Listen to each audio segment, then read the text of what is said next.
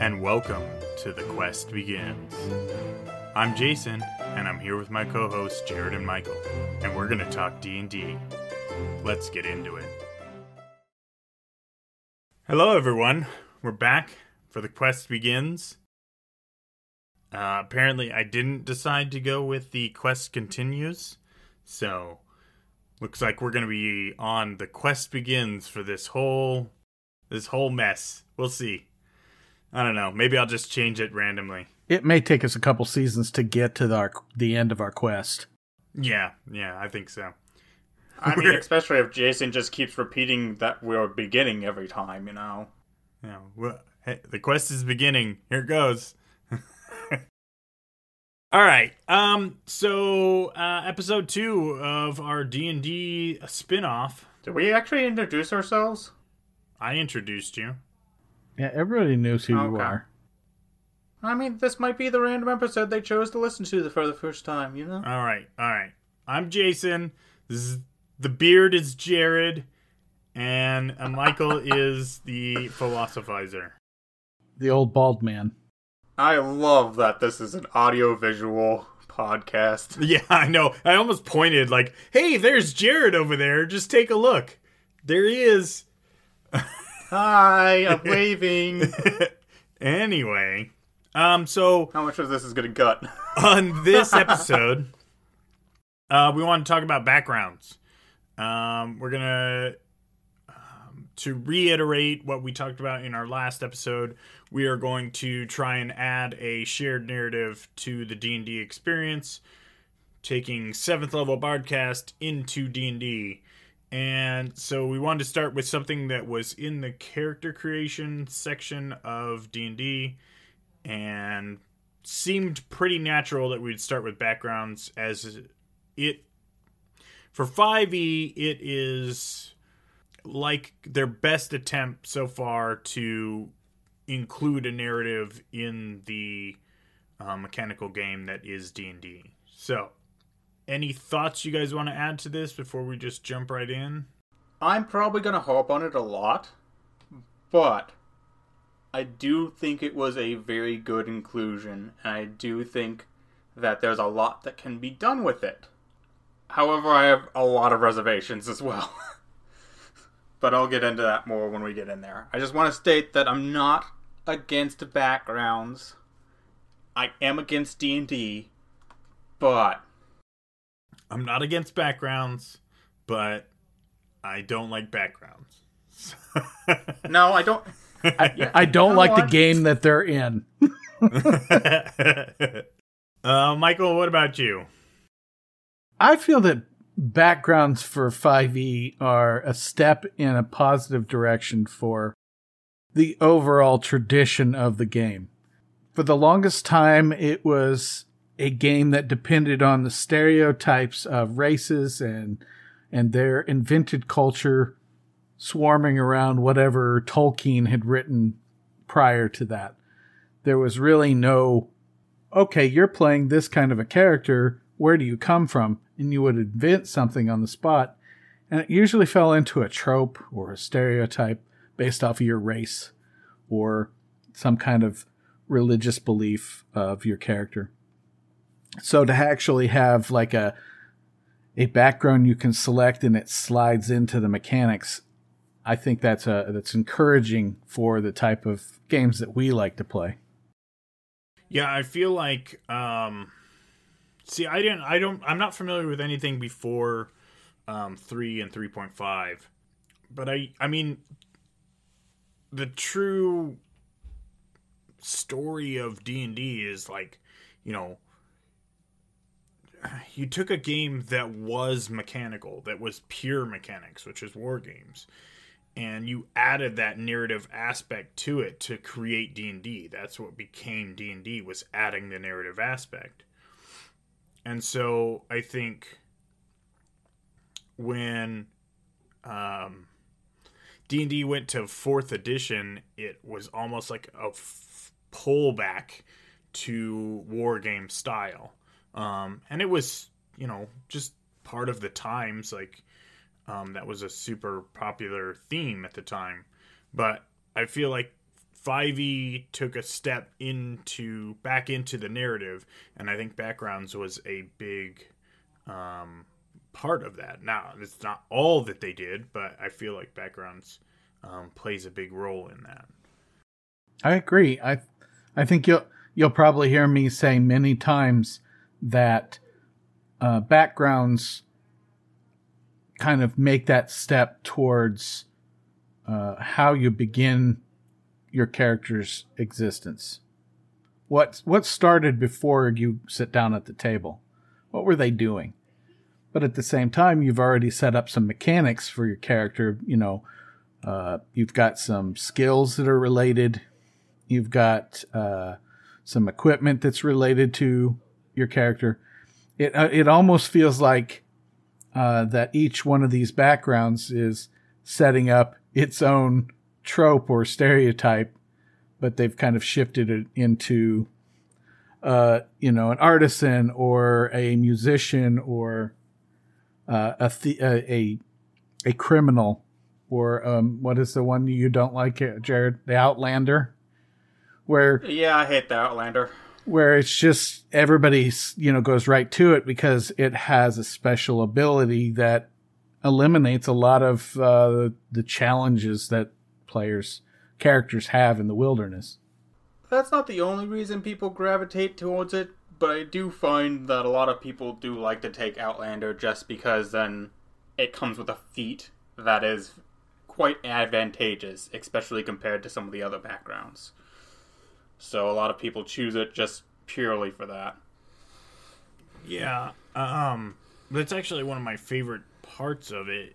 Of not the Outlander, but of the backgrounds is that feature that kind of gives you like. Sometimes it feels like it's a little too specific, but then for me as a DM, I always look at it like, okay, how can I take their feature that they chose for that background and create situations where they can use it and you know add that piece to my my story. Um so i Which always enjoy some that. of them is great. Like don't get me wrong some of them that's great but on some other ones it really detracts from some of them going back to the outlander one it basically says you can't get lost because you can perfectly recall the layout and terrain and so people just don't get lost. Also, they can feed themselves and up to five members of, of a group, so all kind of wilderness survival was stripped out of the game, which is fine if that's what you wanted and you set up in the general session or the zero session. But if you're trying to include that, uh, some of those feats really just kind of steamroll it.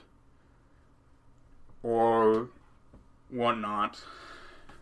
Those other ones that are really great, like the pirate one, I love, which is just like, hey, you can get away with petty crimes like not paying for a meal at the inn, which is hilarious and great background story and just kind of general narrative and character narrative or not what is it called again not when you're when you kind of display your traits by sh- uh, acting something out with your character rather than telling somebody the direct traits not exactly sure what you're talking about.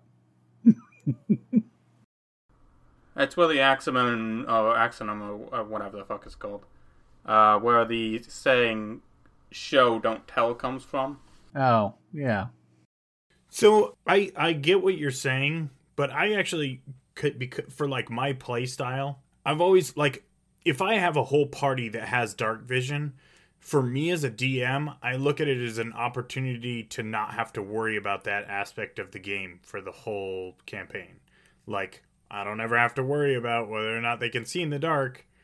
I think for me, it would be the same thing if I knew there was an Outlander in the group. I could just be like, all right, well, now we don't have to worry about whether or not they have rations or whether or not, you know, um, they're in a place that they don't know where the hell they're going. Like, I would probably choose to just leave out those aspects of the game. I that's uh that's a zero session thing to me. Like I bring a lot of questions about that kind of thing to a zero session.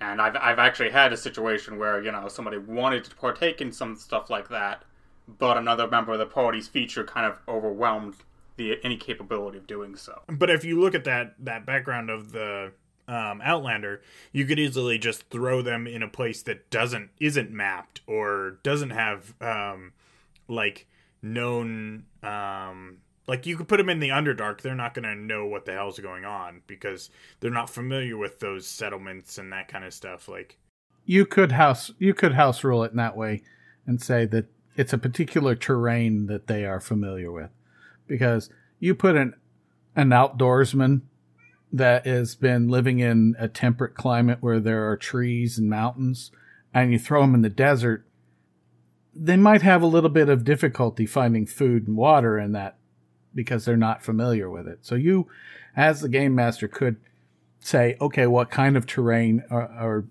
or area are you from as an outlander and I think Jared's right. I think you in- introduce that stuff in the, zero session and say, look, you know, I like to include these kind of things in the game. So when I run it, I like to, you know, include these kind of challenges. If you choose this, it'll make it more difficult for me to include these challenges. Um, so I'm going to house rule this and say exactly what Michael just said. So I think it's totally possible to work with those things. Which brings me into my whole stick about why I don't like backgrounds.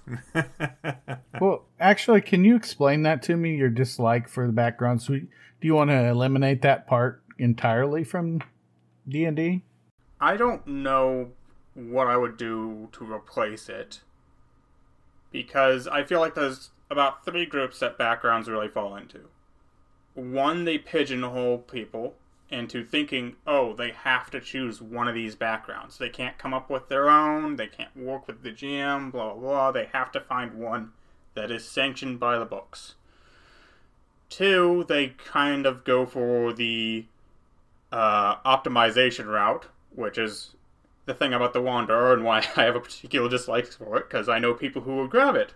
And then it doesn't matter what you say, even as the GM, because it specifically says a general layout of terrain, settlements, and other features around you. So they would argue, I've never been to the Underdark, but that doesn't matter. I'm an Outlander. I'm used to weird terrain. I can adapt. And then it's like, as a GM, I have to step forward and kind of go, no, you can't. And then it turns into a kind of weird thing that I don't really like because it reminds me too much of microaggressions and it just gets very tiring to me. So you have the people who get pigeonholed, you have the uh, optimizers, and then you have people who just honestly don't really use it because they don't feel like whatever they chose fits them, so they just choose something offhandedly and then just kind of move on with the story and never really pay attention to it. Now, that's not to say they can't be used appropriately. There's not to say that they can't be used well. It's just those three groups are kind of the ones that I always run into. And I'm not really I don't really have an answer to how to really fix those. Cuz you're always going to have people who want to optimize. You're always going to have people who don't want to use a part of a system. We've talked about that plenty of times. And if you give less options, people feel like there's not enough options. If you give too many options, they get uh, paralysis analysis or whatever it's called. So I kind of would like it to be restructured to be more open, but it's it's not something that I can easily just say they should have done this and fix it. It's not an easy problem, which is one of the reasons why I say I don't dislike this. This is one of their first attempts, as you guys mentioned, to address this kind of thing. It's not going to be perfect, and I think they did an excellent job for one of their first goes at it. But um, there's just a lot of flaws I've seen in actual playing with various groups. So, while I think you are hitting all of the points that are are correct about the base way that back backgrounds are set up in the system, there are some tweaks that I know you would be able to use and fix those. It's just there has to be some buy-in from your players so that they don't try to fall into one of those traps that you're talking about of of optimizing or you know not using them correctly you have a conversation with them in your zero session and you set up more detail with their character and kind of pull them away from the description of that background in the book. Give them more. It's it's just a guideline. It's just a suggestion. You're you're suggested to be a pirate. Well, what kind of pirate are you? Are you a sail on the sea pirate that uh, goes around and kills everybody for their gold, or or are you uh, a a pirate that comes along and steals all the fish from all the fishermen in the in in a certain water? So I mean, you can add some some detail and and beef up that background and pull it away from the base trope that it is. Which is something that I like to do because I like to give access to the backgrounds and then say, hey, if none of these fit you, we can alter their descriptions, we can specify, specify them, we can tweak some things, like, hey, if you think you're going to be this one, but the uh, skills are, you know, because all of them have, some of them only have two skills that are attached to them and they might already have those skills from elsewhere, so they don't pick that one because even if they're not trying to optimize, they don't like to waste because, you know, it always feels bad when you double up on something very specific like that. Change the rules. So I try to uh, give them chance to, you know, trade out certain skills or whatnot based on the description of their background. Yeah, just just pull that out and change the rule then. Which and it is which is what it suggests in the book. It's like, hey, you know, these are just suggestions. Like, uh, talk with your players, have them look them over, and then w- tweak it if you need to. Take a feature from somewhere else and put it with this one if it think they think it fits better for their character, or so on and so forth. You know, um, I think, you know, like I'll, I'll give you an example of one like when uh, Liz made her character, which was the you know incarnation of one of my NPCs, and um, she looked at the backgrounds and not having a whole lot of experience with D and D, she didn't really see anything that she liked. So I changed. I created one called the Interloper, which is like someone from our world going into the D and D world. So it basically took her perception of D&D, you know, she is someone who's from outside of it. She only understands our world. She doesn't really understand the D&D world. And I created a um background from that. So um you know, I think it really what it comes down to is making sure that you're addressing a lot of these things in um your zero session. You know if you if you have problems that are coming up and you know that they're a problem you know um, make sure that you're addressing them if you're having problems with optimizers tell them look you know i i get that you want to optimize but um, you know these are the rules that i'm going to set down ahead of time if we have a problem with them let's discuss them now because once it's set in stone when we get into the game stuff uh, there's no more questions about that like um, I mean, there can be. I mean, we can talk about it, but we can say like, "Hey, this is what we talked about in the zero session." So there's no surprises here. Honestly, it kind of just comes down to my main issue, which is D and D has a lot of mechanics in it, and it sets out a very particular world. But it also says you can change anything about that world However, doing so is a lot harder than you would be led to believe with the book. I, I agree with that. I do agree with that. And that's kind of like, like you said, they say, "Oh, change anything you want," blah blah blah. I've run into players who would greatly slap me down for trying to do that. I've run into people who would greatly encourage such things. It's just, it is a lot about your play group and your play style and all that, like we've talked about before. And it's just it's very it's very hard for me to take away those kind of impressions and just look at the mechanic as the mechanic. Because I always look at how I've used the mechanic and how others have interpreted the mechanic in the sessions rather than it just being displayed for me. So I feel like I've kind of derailed our subject matter to be honest. You're fine. Um, I I mean it's fine. Let's get all the bad stuff out of the way first. But So I I, would like to jump into.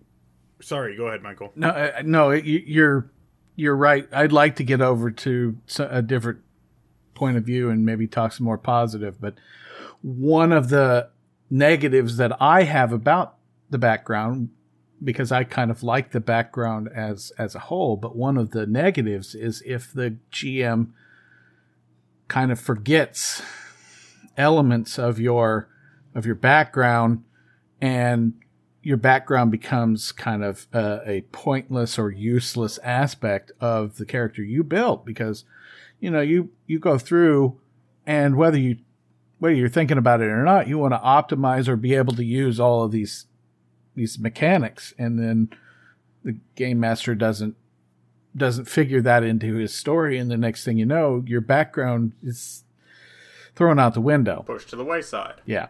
So that's that's one warning I would give to game masters is don't forget about a, a character's background when you're working on the story from that zero session. I um one thing it's a little off topic from what you said, but one of the things that I think um 5e was trying to bring and it did it well. It did it really well is it was trying to bring in new people into the game. And backgrounds is set up so that someone can just pick things. I mean, it even has dice rolls for it. So if you can't even pick, you just roll the dice and it gives you a randomized thing for your character so that you can take those aspects and be like, okay, how do I move forward with that?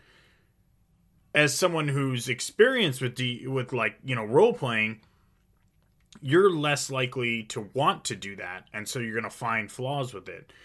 I think for me at this point, what I've done with with the five E backgrounds is I write out my background first, based off of you know everything but those pieces, and then when I go to write my you know bonds and flaws and all of those uh, pieces of the background, I write my own based off of what my background was, rather than choosing something out of the book. I might use the book to give me like some um, inspiration, but really I just end up writing my own stuff that ties closer to my character.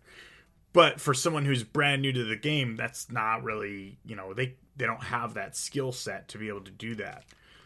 And so I think it does that well in that it I, I I completely agree with that, and like I said, it was. I don't do that, or I very rarely do that, and the, my players very rarely do that, with the exceptions of some new players that I've been teaching D and D to. So, I don't really ever remember those things exist. and as I was mentioning before, I only really think of this as the construct that we've used, not as new players coming to it or whatnot, or just it by itself. It's hard for me to break those apart right now. And as you just said, it is excellent for new players. It's excellent for just pick up and go. It's excellent for very snappy responses and just quick, fun character creation without having to think about things or go in depth into things. on that note, knowing the things that we know about how we like to play, what would we do in order to turn that into a narrative? You know, um, you know, introducing those pieces into our stories, and you know, how do we go about um, creating that shared narrative using those background pieces as shared narrative type people? You mean as a GM or as a player? Uh, as a as a GM, I have been one of the people that Michael is talking about who has either found it very difficult to look into a, a character's background, sometimes because they've given me nothing to really work with other than the background taken straight from the book, sometimes because it just clashes a lot with the story or is so far removed from the story that it's not going to have an impact. So I have been known in the past to uh, forget about my players' backgrounds as Michael just said you shouldn't do. And that And I wasn't even talking about definitely you. a shitty thing to do. I know you won't. but it, I, I feel like I should own up to it and say it right now. And it really uh, is not something that I try to endeavor to do. Even when the player themselves doesn't have a great interest in the background, I try to wheel it in nowadays, especially. And some of the best ways to do that is to reintroduce them into a place that they've been. So have them enter a city that, let's say, one of them is an urchant. They've built up a lot of thoughts about gangs or their street life or whatnot, but they haven't named a city. They haven't named a uh, climate or a region or whatnot. Somebody else is a noble house. They've, you know, maybe they've got nothing on it. They just know their dad and their sibling relationships, and that's it. And their mother's dead or something. Just, you know, casually throw that one out there. You can very easily put all those into a single city and have them basically come back to and retread that old backstory turf and rediscover it anew. And I think that's a really great way to involve that backstory into the location because it drags a lot of their planned narratives or you can subvert some narratives and include it in a nice organic way without making it all forced or making, you know, oh, the artifact you need to kill the demon is actually your family's inheritance and now you have to go back to your father and beg it from him. It, things like that feel very forced to me. So I more so try to go for a situational way of re exploring the backgrounds. I don't know if what I've said is just nonsense or if you guys understood that. No, I understood what you were saying. Um, my approach is a little different. I usually, when it comes to a game system, I treat it as a template of what I can do.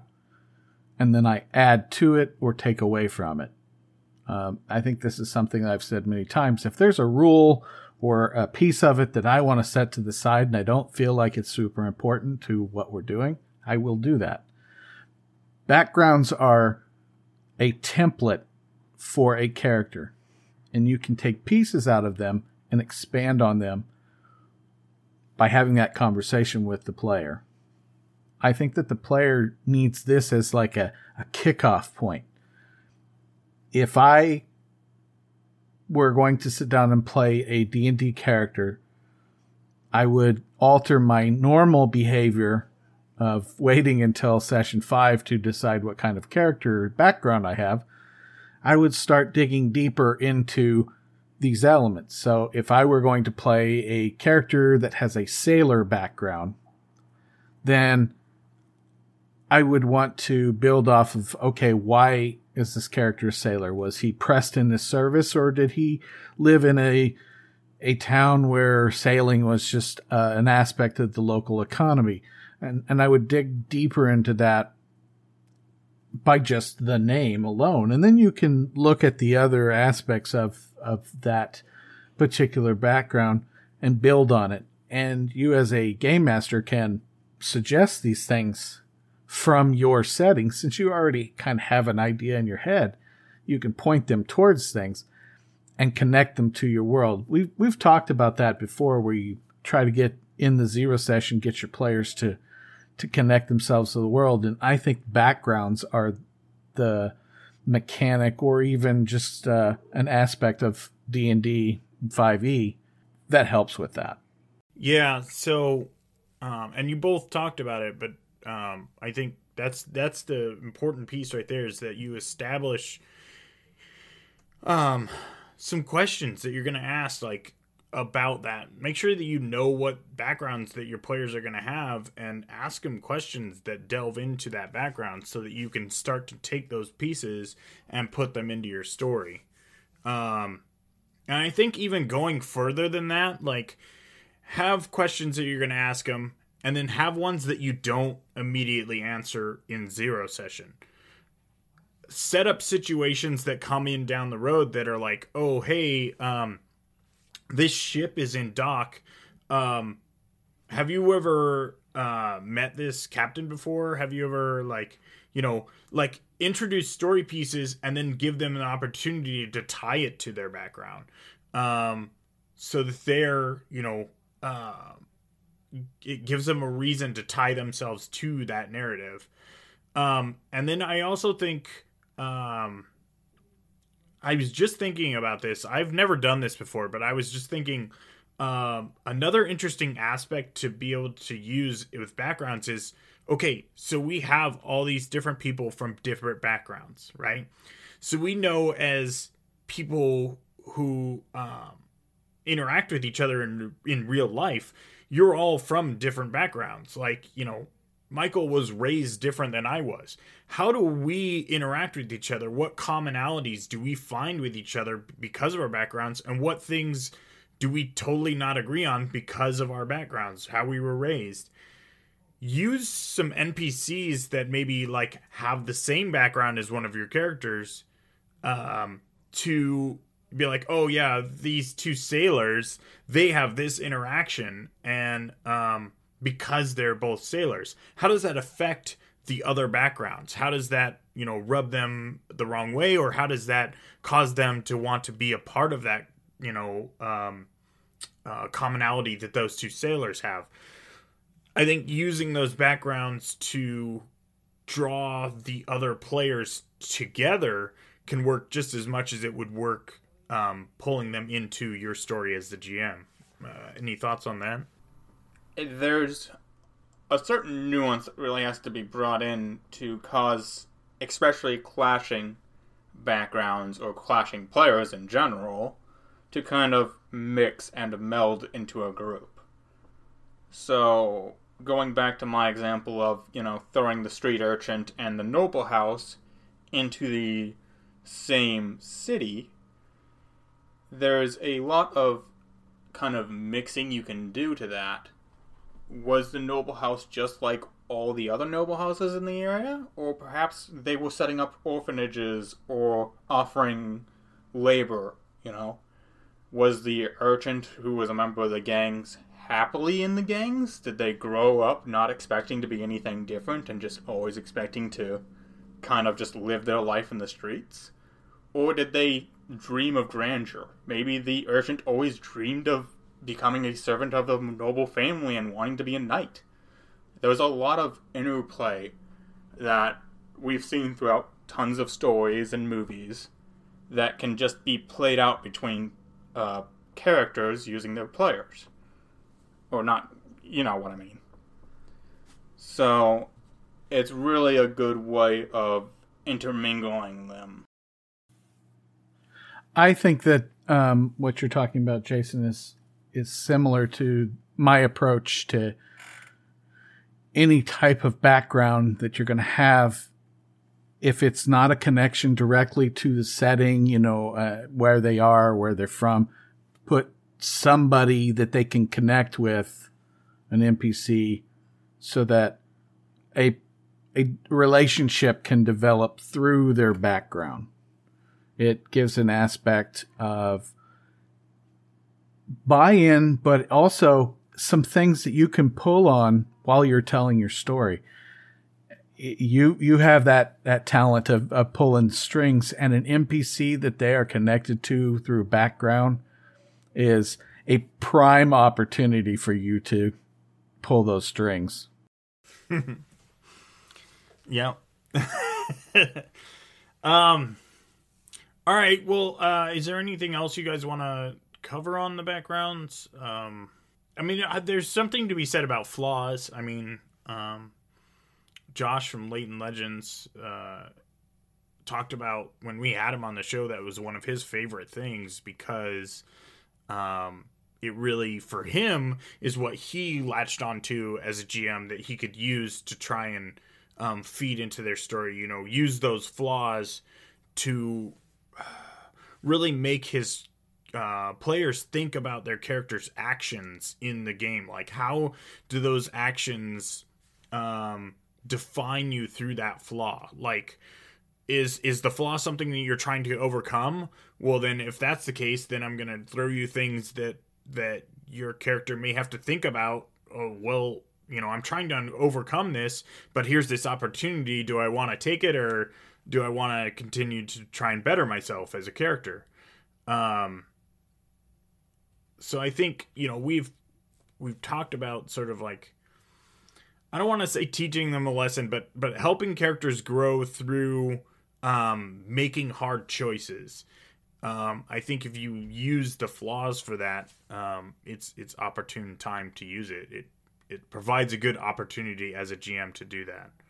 And also another aspect of the background part is the bonds. We've played many games where the bonds are so important in the character creation, they actually set the framework of, of the group working together. And if you use the bonds in 5e, it's going to turn out similar to what you, you were talking about before, that NPC that's in uh, the same background. You can also connect to other backgrounds with your background. So you can connect to different ones through that bond. Um, and it doesn't have to be one specific person. It can be uh, a group of people that you're willing to to bond with and help no matter what. It kind of helps push characters in a direction and commit them to how they feel about the world and the people around them. So to me, it sounds like um, the the most sound piece of advice advice that we've given so far uh, is if you're going to really include these things from the background to make a shared narrative, it all begins with your zero session conversations and putting in that work initially to get the ball rolling and it will become a lot easier as you go down the road. I felt like I just did a wrap up. You did just do a wrap up. That was a beautiful wrap up. well, we're done. We're done. and this has been Jared. that was a that was a really clear and concise wrap up. I don't think I need to say any more on top of that. I didn't mean to. Like I was like saying it, and I was like, "Oh, this sounds like a wrap up." Um, well, I think that was a very good wrap up for the narrative side. What about the mechanical side? Would you like to try that? Oh hell no, because I, oh, I'm trying no. not to be negative. well, if I was going to do a wrap up on the mechanical side, I would say that backgrounds help shared narrative by by starting the the process of creating the characters. It's not easy all the time to just come up with a background. But if you can start with an, a nugget, a seed of what your background is, you can build that into a shared narrative. All right. Well, I think we um, talked on that subject long enough. So, uh, if you guys have any questions about backgrounds or uh, any of our D and D question or information so far, feel free to uh, come on the Discord server. Uh, you can find the link on our website, seventhlevelbardcast.com, and start a conversation. Uh, until next time, this has been Jason. This has been Michael. And this has been Jared. Bye bye. This has been a production of 7th Level Bardcast, copyright 2021. Listeners are free to use this episode in any non commercial endeavor so long as credit is provided to 7th Level Bardcast. You can find links to previous shows, resources, and our social media at 7thlevelbardcast.com. Also, connect with us through our Discord link on the website. We invite our audience to offer feedback, suggest a topic, or for a quick conversation. To support the show, like, subscribe, and review on your favorite podcatcher. Music provided by Alexander Nakarada.